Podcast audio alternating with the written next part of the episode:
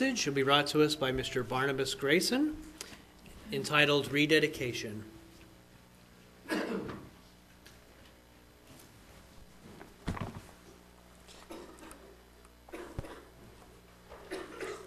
Good afternoon, everyone. it is a good afternoon because we're able to be here. Eyes to see, ears to hear, comfy little chairs where you can fall asleep in, you know. title of the message this afternoon is Rededication. Rededication.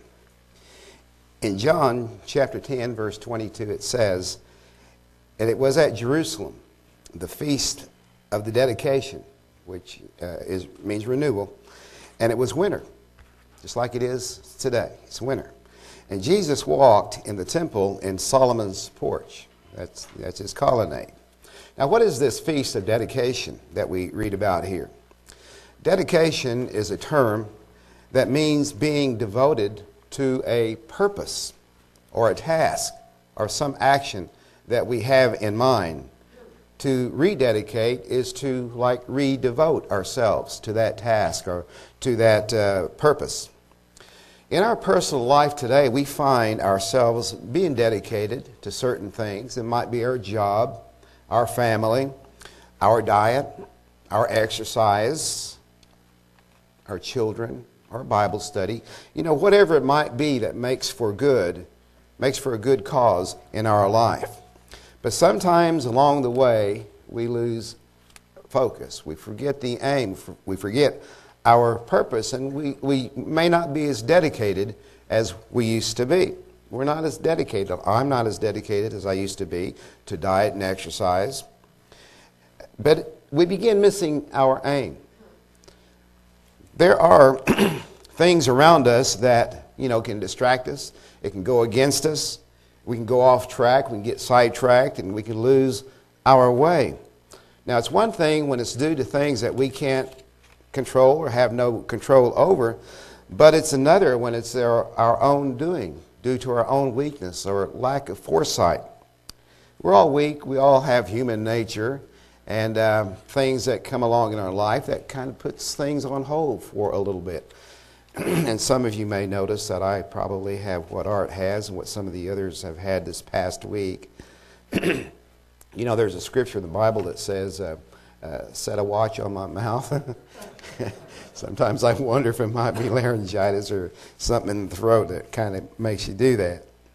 But uh, I think I can uh, finish up. Might even take two hours to do it, but we'll get there. But anyway, there are things that can distract us from our purpose and our aim. And when that happens, it calls for rededication.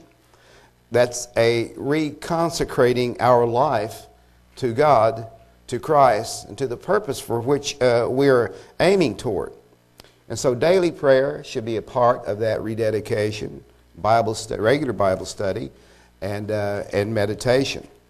Now, during Passover, we examine ourselves and we're made mindful that we, that we need the saving power of Jesus Christ as our high priest to cover our sins and help us in our weaknesses, to give us strength for the coming year and help us to continue in our devotion to God and to righteousness. But as long as we live, we're always going to have a struggle against the pulls of our flesh because, you know, some of these things might take a lifetime to overcome. But we have to do this Sometimes it's hard to rededicate, to devote ourselves because we know it takes a lot of effort, but we have Christ to strengthen us. So we can do it joyfully and we can, we can do it patiently. And the reason we do that is because we know that there is a reward ahead. As Christ said, I go to prepare a place for you. So uh, we have a place that is coming in the temple of God. Now, what is this feast of dedication that we read here in John uh, uh, chapter 10. Tomorrow at sundown begins an eight day holiday called Hanukkah. It begins, uh, tomorrow's the 8th, I believe, and it will last until, until the 14th. Hanukkah, as you know, is a Jewish celebration It's an occasion for parties, for singing, and, and for games, and it is mostly a home oriented holiday. But it's a time that many look forward to because it's a time when small gifts or even more elaborate gifts are given uh, to children as though to compete with you know, the uh, commercialization of Christmas. Hanukkah falls midway between the Feast of Tabernacles and the Feast of the ta- uh, Passover, and it can be seen as a time of cheer and hope that helps one through the gloomy days of winter. But this holiday, this feast of dedication, is not found either in the law or the prophets or the writings, that is, just anywhere in the Bible or, or the Jewish uh, Tanakh. So Hanukkah is rooted back to a time after a long struggle. The Second Temple in Jerusalem was rededicated for traditional worship. So here, here's what happened. It was, it was in 167 BC. The Second Temple had been uh, looted, and service there was put to a stop by Syrian occupiers, the Seleucids. And Jerusalem was prohibited from practicing their religion. And circumcision, of course, was banned. And that was important to the Jews because that was what made them God's uh, elect. That's what set them apart from the other nations. But it was at that time that this king Antiochus, the Syrian king Antiochus Epiphanes, he ordered an altar to be built in the temple of God so that pigs could be sacrificed to Zeus, the Greek god of the sky, who's also known as the All Father or the chief of the gods. And so he wanted to stamp out the Jewish religion. And he wanted to dedicate this temple to Zeus, whose Roman uh, uh, equivalent is uh, the Roman god Jupiter. Now, the Syrian policy was to Hellenize the land of Palestine by eliminating Jewish practices, and, which were in worship of God. Hellenize is a term that means to imitate, to imitate the Greeks with all their culture, all their language, and the religions that they had and the various gods and beliefs like this mythical Zeus. You can see this uh, name mentioned uh, in Acts 14 and 28. We won't go there, but in Greek mythology, there was a noble woman of Phoenicia who was abducted by this Zeus fellow, and, and she gave birth to a king, a king uh, named Minos of Crete. This woman's name in mythology was Europa. The name, you know, was Europe got their name after this, uh, this uh, uh, woman of Phoenicia. And depictions of Zeus are as a strong, middle aged man with a beard, sometimes a mustache, and sometimes just stubble on his face. But he's depicted as often as a bull depicted as a bull. If you look at the Greek uh, two euro coin, you see this depiction of the bull, and it's also on the uh, United Kingdom identity card for visa holders. Anyway, the desecration of the temple and this attempt to eliminate the Jewish religion led a Jewish revolt against assimilation into, into Hellenistic culture and religion. So along came a group of warriors. They were called the Maccabees, and the name means the hammers. And this was led by Judah Maccabee, or Yehuda Hamakabi.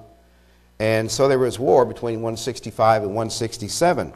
They sought to reclaim the temple, to restore it for proper worship, and regain freedom of religion. Now, when the Maccabees, and you know, this story is found in, in a book called uh, Book of Maccabees, when these Maccabees finally gained control of Jerusalem, they went to rededicate the temple. So they got rid of the defiled objects, they replaced them, and in the process, they found a single flask of oil with the seal of the high priest still on it, as the story goes. It was found intact. Now, one of the requirements for the temple was for the menorah or the candelabrum to be lit each evening and kept burning. And with the oil that was consecrated for that purpose. But what they found that was on hand was not enough for the eight day celebration and rededication of the temple. because for a fresh supply of oil, it would take uh, eight days, and the priests were going to have to wait. But as the story goes, the priests took what they had that was, in, that was left over there in the oil that was sealed, and they lit the menorah for worship. And the next day, there was just enough oil for the second day's worship. And as the story goes, the third day, the fourth day, and so on until the eighth day, on that one day's supply, this uh, menorah was able to uh, be lit for all that time, which was to them a miracle, which was a miracle. So one day's worth of oil lasted the entire eight days, and this miracle gave rise to the uh, eight day festival known as Hanukkah. Hanukkah. The word means uh, rededication. In Harper's Bible Dictionary, uh, quote, make a few quotes from here. Um, on the 25th of Kislev, 164 BC, three years to the day after the pollution of the altar, the new altar was dedicated with sacrifices, song, music, and joyful worship for eight days. Uh, the people determined that those eight days of dedication should be celebrated annually, beginning with the 25th of Kislev, which is, you know, December, beginning tomorrow for them. And Hanukkah thus became the only Jewish festival not, ordained in the Hebrew Bible. And, you know, they keep it much like we would keep Thanksgiving, which, you know, is not in the Bible, but we keep it because it's one of those things in which, you know, if there's any, if there's whatsoever is good, whatsoever is pure and honest, you know, think on those things. So it was suggested that the eight days of celebration copy uh, Solomon's consecration of the temple. And Hanukkah, uh, all the testimony points to the intention to celebrate Hanukkah as a second Feast of Tabernacles. So at that time, uh, it was apparently the, the relighting of the temple candelabras that led to the festival also taking the name of lights. Now, in our world today, end quote, in our world today, the society around us seeks to absorb us in its ways. And it makes a light of things, you know, it shines in a, in a different direction than when that we're supposed to be going. It seeks to recruit members into its various entities, and it's maybe its secret societies, its clubs, its, its way of things. And if we're not watchful, we can be drawn into the waywardness of this world's ideas and religion, which would be into a culture of violence, into a culture of hatred, godlessness, and worship of idols, and so on. So in John 10, verse 22, there was this occasion in which Jesus was in Jerusalem at that festive time. And there was this an observance of the uh, consecration of the temple going on.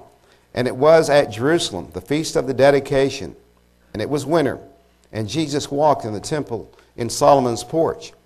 Then came the Jews, these religious leaders, around about him, and they said unto him, How long do you make us to doubt? If you be the Christ, the Messiah, the one, you know, the one sent by God to restore the kingdom and save Israel, tell us plainly, tell us openly. You can imagine, you know, this, in this day that, you know, there would be a bunch of reporters with their microphones and they were all surrounding Jesus and they were wanting, wanting him. Well, tell us publicly. Tell us uh, uh, uh that you're the Messiah. Don't, don't just leave us in the dark. Tell us. But Jesus in verse 25 answered them, I told you, and you believed not. The works that I do in my Father's name, or that is by his authority, they bear witness of me. All the miracles that, you know, that we've seen in the New Testament, and even miracles that aren't even recorded in the New Testament because, because he did many.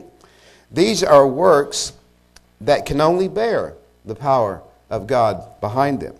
But in verse 26, but you believe not. You don't believe because you're not of my sheep, he's telling them, as I said unto you. My sheep hear my voice, and I know them, and they follow me. And I give unto them eternal life, and they shall never perish, neither shall any man pluck them out of my hand. My Father, which gave me, is greater than all, and no man is able to pluck them out of my Father's hand. I and my Father are one. Won't be able to pluck them out of Christ's hands, won't be able to pluck them out of the Father's hands. I and my Father are one. So the Jews took up stones to, uh, again, to stone him. They're always wanting to throw stones at him. Anyway, in this, you know, we find some very, some things that are very important to our life, to our personal Christian life. Christ knows every one of us. He knows you. He knows where you live. He knows what you do because you're written in the book of life. He you're the apple of his eye, the student, the disciple of his eye. He knows you because you listen to the voice of his son and you follow him and you believe his words that he is the Son of God and that he promises everlasting life. You know, in this world today, our life sometimes is so bogged down with troubles and trials, and it makes our, you know, life sometimes not worth living for some people. But when you look at ahead at the life that is promised that is ahead of us, this is something that we want to aspire toward, a purpose for which we live. And he promises eternal life, and we believe this because of who Jesus was. He was found at the temple, there on the portals, waiting and watching on this uh, day of uh, Feast of Dedication. And we know that Jesus is our spiritual temple, that He is our go to person, our Savior, our high priest. We also are a spiritual temple, as, as we have read. Now let's continue in verse 14 uh, of John chapter 2. And found in the temple those that sold oxen, and uh, this is back up, uh, verse 14 in John 2. And found in the temple those that sold ox, oxen and sheep and doves and the changers of money sitting. And when he had made a scourge of small cords, you know, he went aside and fashioned up some small uh, cords, a scourge, and he drove them all out of the temple. And the sheep and the oxen, and poured out the money changers' table, uh, change uh, money, and overthrew the tables. And he said unto them that sold doves, Take these things hence, get them out of here. Make not my father's house a house, a house of merchandise. And his disciples remembered that it was written, The zeal of thine house has eaten me up. Then answered the Jews and said unto him, What sign show you unto us, seeing that you do these things? Where's your authority? Where are you getting your, uh, where are you getting your power to do all this? And Jesus answered, wise in his answers. Jesus answered, He said unto them, Destroy this temple and in three days I will raise it up. Then said the Jews, Well, 46 years was this temple in building, and will you rear it up in three days? Ha ha. But he spake of the temple of the body, spake of the temple of the body, of his body, because in him was the Holy Spirit. In him was the Holy Spirit that is shared with each and every one of us. Verse 22 When therefore he was risen from the dead, his disciples remembered that he had said this unto them, and they believed the scripture and the word which Jesus had said. And we know, uh, if you continue on, after three days and three nights, Christ was resurrected. Uh, Spirit of God raised him up. 1 Corinthians uh, chapter 6, verse 14 And God has both raised up the Lord and will also raise up us by his own power. Know ye not that your bodies are the members of Christ? Shall I then take the members of Christ and make them members of an harlot? God forbid. What? Know ye not that he which is joined to a harlot is one body? For two, saith he, shall be one flesh. But he that is joined unto the Lord is one spirit. One spirit. In righteousness, in law, and in attitude, and in dedication. 1 Corinthians chapter 3, we read in verse 11, For other foundation can no man lay than that is laid, which is Jesus Christ. For other, uh, now if any man build upon this foundation gold, silver, precious stones, wood, hay, stubble, every man's work shall be made manifest, for the day shall declare it, because it shall be revealed by fire. It shall be revealed by a test. And the fire shall try every man's work of what sort it is. And then, in, dropping down to 16, it says, Don't you know that you are the temple of God, and that the Spirit of God dwells in you? If you have ears to hear, eyes to see, then you can see what is written in the Word of God, that they are meant for our understanding. We hear His voice. Verse 17 If any man defile the temple of God, him shall God destroy. If any man defile the temple of God, him shall God destroy. For the temple of God is holy, which temple you are. Let no man deceive himself. If any man among you seems to be wise in this world, let him become a fool, that he may be wise. So, well, what we are doing today in dedicating ourselves to the aim and to the purpose of Christ, uh, will it stand up to the test? I don't have this one down, uh, Brian, but I want to go to Matthew uh, chapter 5 and read the tiny print here. Chapter 5, I think I've made this reference to.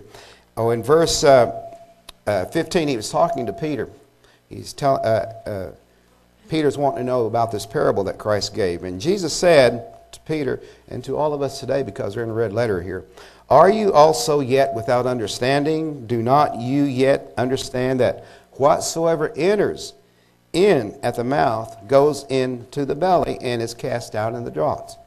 But those things which proceed out of the mouth come forth out of the heart, from the heart, and they defile the man.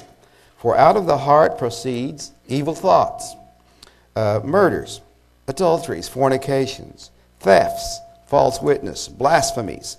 These are the things which defile a man, but to eat with unwashen hands, they don't defile not a man. So, the, if you want to defile your temple, this is what you would be doing. But this is what we're not supposed to do. So we are built upon the foundation that is, that is laid in the words of Jesus Christ, our Lord and our Savior. So what we're, what we're doing in our life today, you know, we have, we have to ask ourselves, will, we, will it stand up to the test? Are, we doing, or are we doing foolishly in some way? Because there is a time coming when our life in Jesus will be put to, de- put to the test. So we must not be in the habit uh, of going against the nature of, uh, of God. Second Thessalonians um, chapter 2. Uh,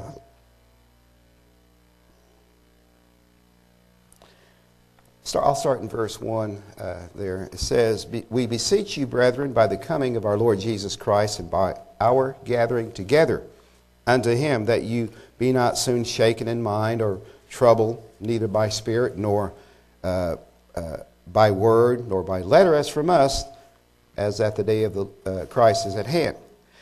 Then, verse 3 Let no man deceive you by any means, for that day shall not come except there come a falling away first, and that man of sin be revealed, the son of perdition. So we see that, is, that there's a time coming when many are going to deliberately abandon their faith not, you know, not necessarily leaving the church, but many are just going to fall away from the moral standards. You know, we say we are a Christian nation, but yet we set the Bible on the shelf and it gathers dust. And we forget the instruction, the guidelines that are there that will point the way to salvation.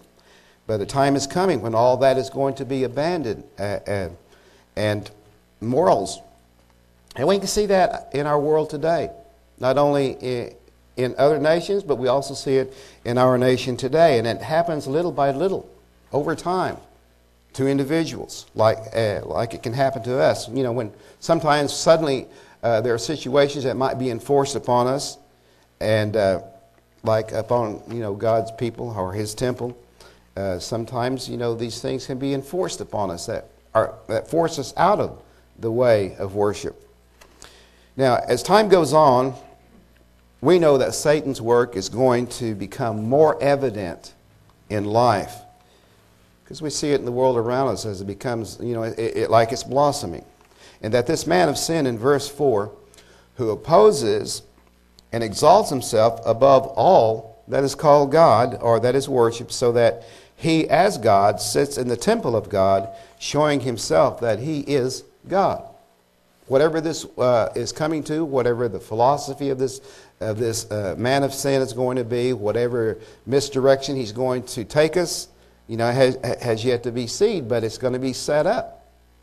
Going, it's going to be try, uh, try to set up in our minds. So, you know, when we read about this, uh, this He as God sits in the temple of God, you know, this, this description leads us to believe that the, Jeru- that, you know, the Jerusalem temple will, will have to be rebuilt before Christ returns. But dropping down to verse 5, uh, remember, remember you not. You know, this word remember, we see this quite often in Scripture. Remember you not that when I was yet with you, I told you these things? You know, we have a tendency to forget things, don't we? And now you know what withholds that he might be revealed in his time. For the mystery of iniquity does already work. This, this mystery of lawlessness.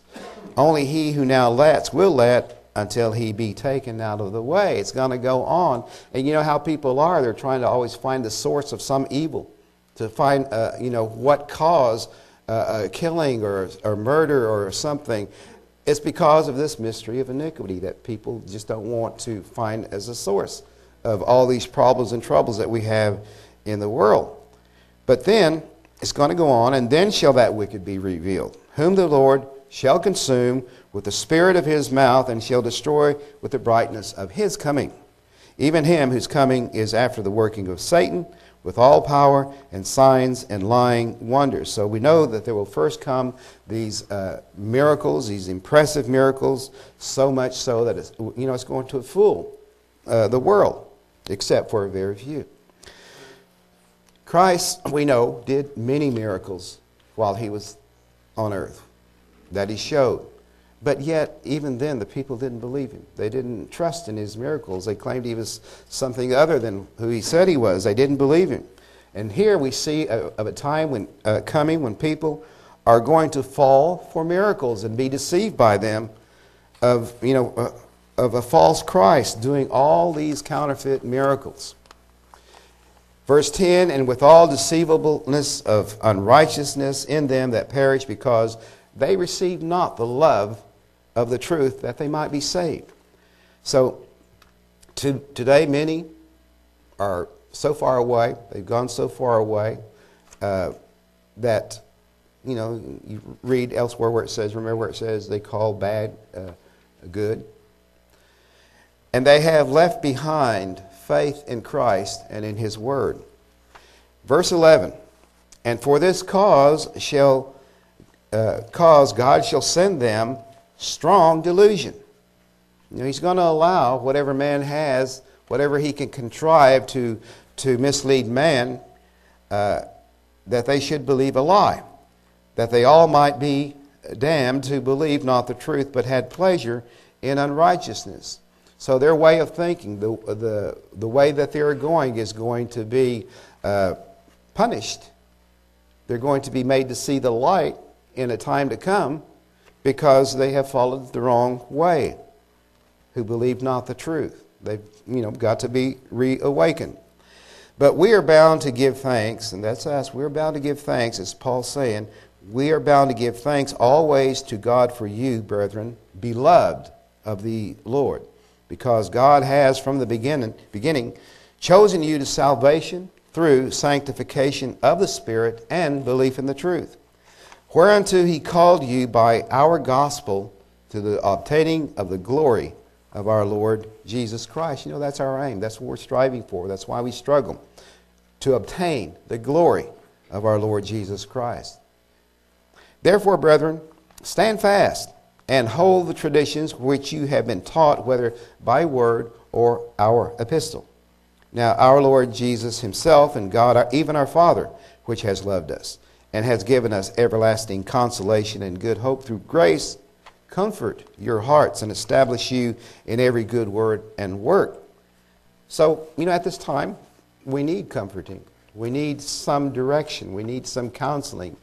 And we know that as we see things in this world take place, you know, we kind of lose sight of just what's ahead of us in, the, in the good run. Revelation chapter 13, uh, this is, you know, John, you know, he's standing upon the sand of the sea. He saw this beast rise up out of the sea. It had seven heads, ten horns, and upon his horns were ten crowns. And upon his heads were the name of blasphemy. Remember those? And the beast, he uh, said he saw was like unto a leopard. It had the feet of a bear, the mouth of a lion, and the dragon gave him his power and his seat and great authority. So that's great power. In verse 3, and I saw one of his heads as it were wounded to death, and his deadly wound was healed, and all the world wondered after the beast. And they worshipped the dragon which gave power unto the beast, and they worshipped the beast, saying, Who is like unto the beast? Who is able to make war with him? He's so powerful. And there was given unto him a mouth speaking great things and blasphemies. And power was given unto him to continue 42 months. And he opened his mouth in blasphemy against God, to blaspheme his name and his tabernacle, and them that dwell in heaven. And it was given unto him to also make war with saints and to overcome them, and power was given him over all kindreds and tongues and nations. And all that dwell upon the earth shall worship him, whose names are not written in the book of life of the Lamb slain from the foundation of the world. Verse 9 tells us that if any man hear, let him hear. He that leads into captivity shall go into captivity. He that kills with a sword must be killed with a sword. But here is the patience and faith of the saints. And in verse 11, he sa- says, I beheld another beast coming up out of the earth, and he had two horns like a lamb, and he spoke as a dragon. And he exercises all the power of the first beast before him, and causes the earth and them which dwell therein to worship the first beast, whose deadly wound was healed. And he does great wonders, so that he makes fire come down from heaven on the earth in the sight of men. And he deceives them that dwell on the earth by means of those miracles, which he had power to do in the sight of the beast, saying to them that dwell on the earth, that they should make an image to the beast. These miracles and his power was so stupendous. You know, let's make, a, let's make an image to this beast, which had the wound by a sword and did live. And he had power to give life unto the image of the beast, that the image of the beast should both speak and cause that as many as would not worship the image of the beast should be killed. And he caused all both, small and great, rich and poor, free and bond, to receive a mark in their right hand that no man might buy or sell except he that had the mark or the name of the beast or the number of his name.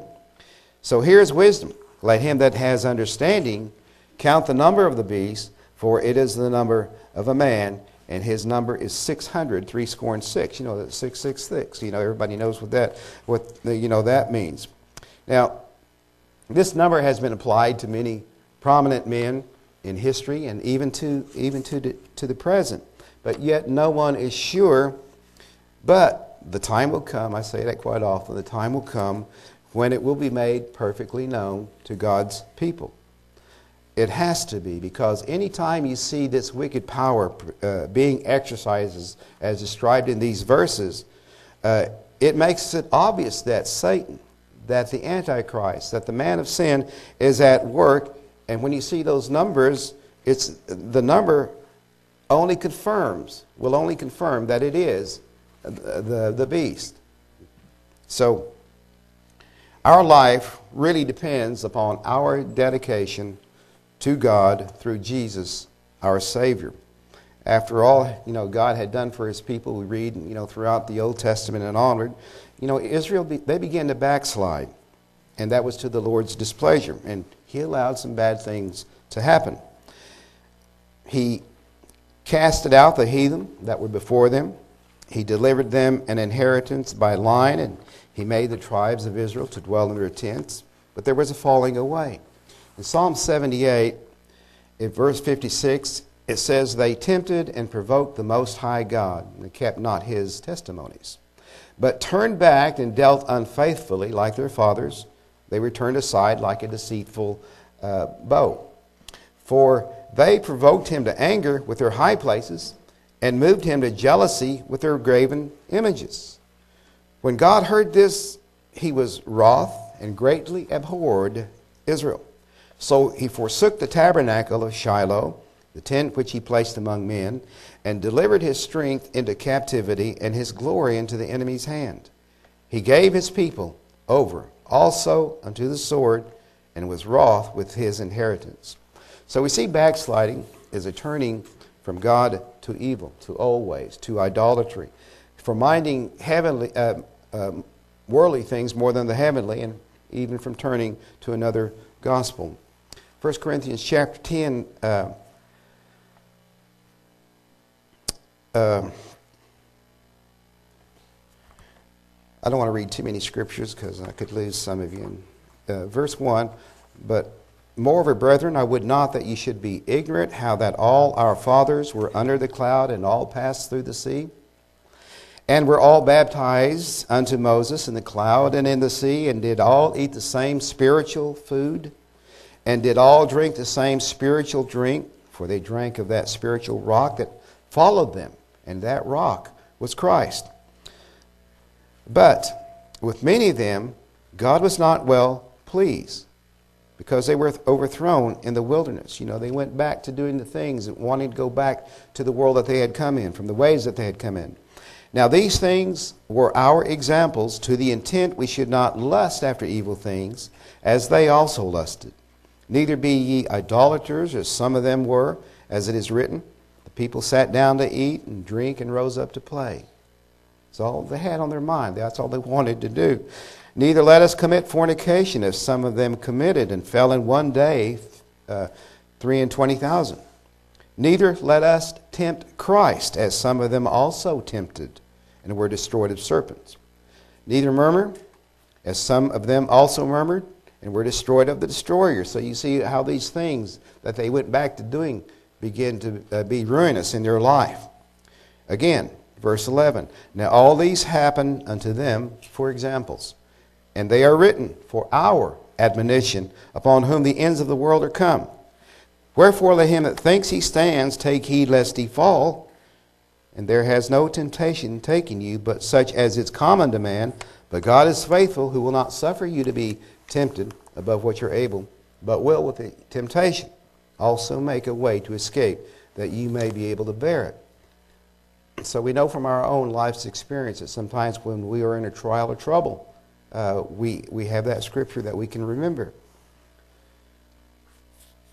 Uh, verse 14 Wherefore, my dearly beloved, flee from idolatry. So we need to avoid those things that can cause uh, backsliding. Like in Proverbs 16, 18, you know, uh, pride goes before destruction. You know, being haughty, uh, having a haughty spirit comes before a fall.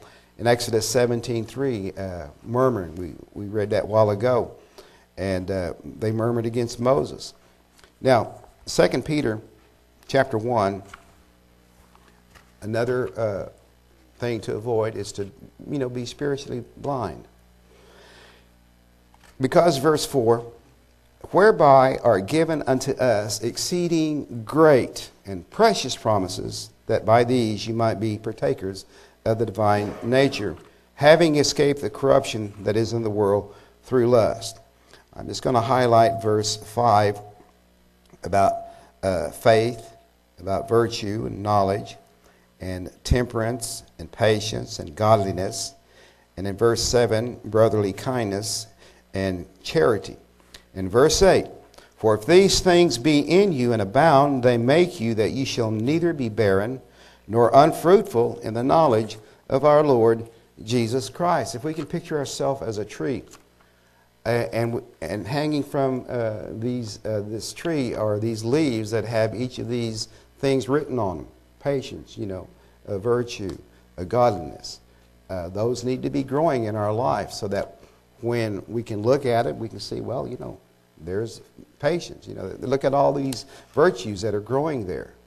So,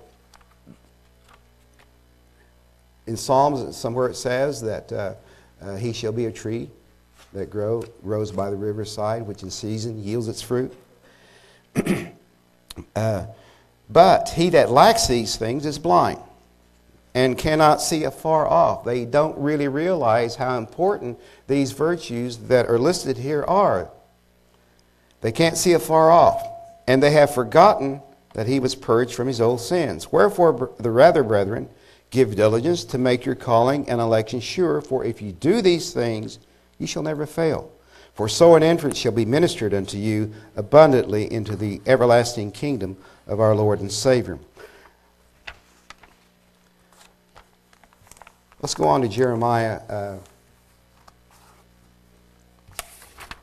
Jeremiah chapter 3. And let's just uh, go on down to verse 14.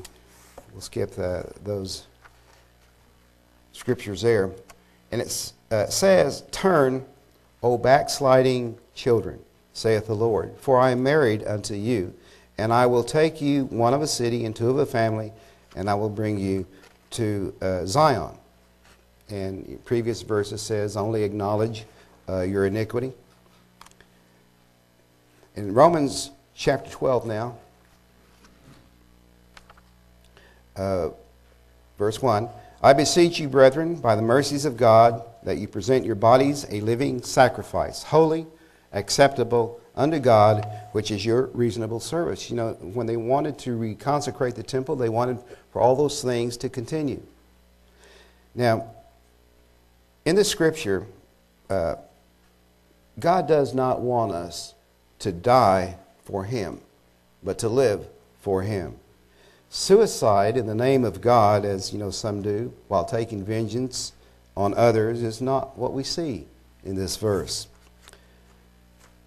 Verse t- uh, 2 And be not conformed to this world, but be ye transformed by the renewing of your mind, that ye may prove what is that good and acceptable and perfect will of God. So, things that can transform us, we look at the internet, you know, things, uh, things like that. Uh, the society uh, in which we live is transforming our society, transforming our world in many ways, and the voices and images that we see coming across, uh, we have access to, you know, at the push of a button. They can either harm or can help our life, so we need to be careful. So, we need to be uh, here, here are some of the things that we need to be rededicated in doing, in renewing our mind, lest we lose them. Verse 10 of Romans, chapter 12. Be kindly affectioned one to another, with brotherly love and honor, preferring one another, not uh, slothful in business, fervent in spirit, serving the Lord, rejoicing in hope, patient in tribulation, continuing instant in prayer distributing to the necessity of saints, given to hospitality, blessing them which persecute you, and bless and curse not. Rejoice with them that do rejoice, and weep with them that weep. Be of the same mind one toward another, and mind not high things. Uh, verse 17 Recompense to no man for evil. Provide things honest in the sight of all men, and if it be possible, as much as lies, lieth in you, live peaceably with all men. But we know that there are some individuals, are some groups who have it in for others, you know, just where peace and harmony uh, is just not possible. So we're to be wise as serpents and harmless, yet harmless as doves.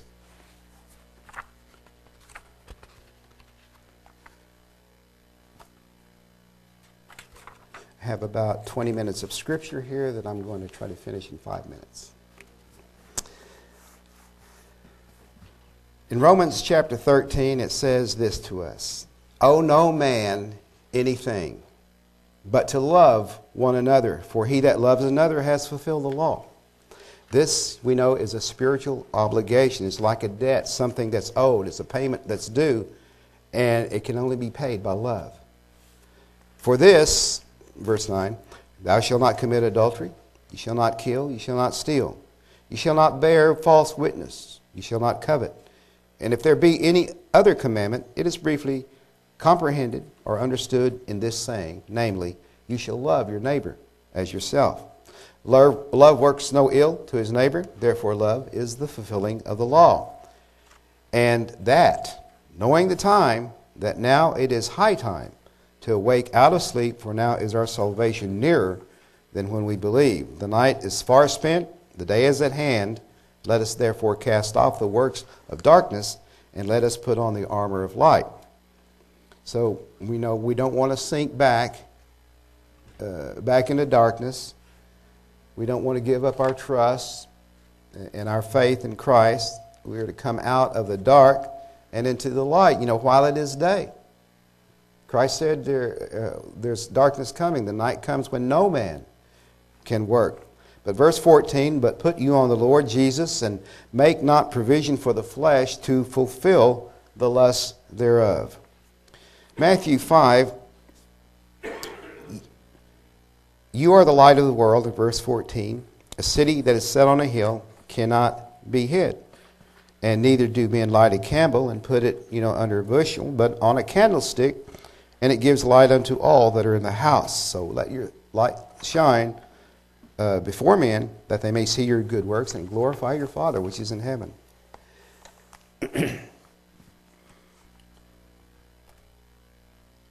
verse 20, I'll skip, out, skip all down to verse 20, if you will. For I say unto you that except your righteousness shall exceed the righteousness of the scribes and Pharisees, ye shall in no wise enter into the kingdom of heaven. Now, this means that we should be just as dedicated to God as the Pharisees were in everything that they did, being dedicated to God, to His Word in our life. Ephesians chapter 6 skip on over to that book. We know in verses 10 through 13 that ours is a spiritual warfare. And we're told to put on the whole armor of God to be able to withstand the wiles of the devil. And he's out there every day trying, trying to penetrate that armor in some way. If you forget one part of it, uh, you're going to be weak in a lot of areas. We wrestle not against flesh and blood but against principalities, powers, rulers of the darkness of this world, and spiritual wickedness in high places. 2 Timothy 1 uh, tells us that we are to stir up the Spirit, to, in a way, rededicate our life and, and not give up. Paul here is speaking to Timothy, who, for you know, one reason or another, needed uh, his faith uh, bolstered, needed, uh, needed some encouragement for some reason or other. And he, t- and he tells uh, Timothy, When I call to rem- remembrance, when I remember the unfeigned faith that is in you, which dwelt first in your grandmother Lois and your mother Eunice, and I am persuaded that in you also. Wherefore I put you in remembrance, that you stir up the gift of God which is in you by the putting on of my hands. God has not given us the spirit of fear, but of power and of love and of a sound mind. So we know how this the Holy Spirit is given. It's given upon a repentance. It makes us his holy people. It brings us out as a holy people, as separate, and we're to remain so. And we're, you know, we're sanctified by, by the Ten Commandments. The Holy Spirit is our guiding light. In Psalm 119, verse 105, it says, Thy word is a lamp unto my feet. Now, in the last days, many prophets, false prophets, are going to arise, iniquity is going to abound, and the love of many shall wax cold. But he that shall endure unto the end, the same shall be saved. And this gospel shall be preached in all the world for a witness unto all nations, and then shall the end come. But when ye therefore shall see the abomination of desolation, spoken of by Daniel, stand in the holy place, uh, then let him who reads understand. So, to get a hold on those things that are going to come to pass, you know, you have to look back to, to what the prophets have written. Now, when we receive a gift, it's something that we really desire, it's something that we really want, and it's something that is very valuable to us. Uh, and that would be the gift of God's Holy Spirit. But over time, we know that love can wane, and it's not good if we let, let go of the light that is given to us by the Holy Spirit. The last uh, chapter Revelation chapter 2, uh, writing to the church of Ephesus, uh, he, uh, Christ said, I know your works, and your labor, and your patience, and how you cannot bear them which are evil, and you have tried them which say they are apostles and are not, and have found them liars, and have borne and have patience, and for my name's sake have labored and have not fainted.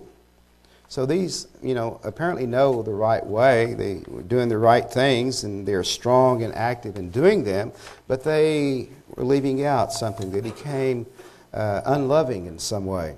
At first, they really had love for each other because Ephesians, uh, where Paul wrote in Ephesians, uh, he said he uh, ceased not to give thanks for them, making mention of them in his prayers because he heard of their faith in the Lord Jesus Christ and love unto all the saints. Now, in verse 4 of Revelation, we read this Nevertheless, I have somewhat against you because you have left your first love. So, you know, they had first had love toward all the saints, they had enlightenment, they had hope, and the coming glory. And he says, verse 5 Remember therefore from whence you are fallen and repent and do the first works, or else I will come unto you quickly and remove your candlestick out of his place, except you repent. So, in closing, uh, maybe some other time I'll cover some of these other scriptures, but it says we're to remember, we're to repent, to return to first love, you know, even while the Lord may be found, and to let our light shine and rededicate, to reconsecrate our life and to stir up the gift that will get us through these dark days.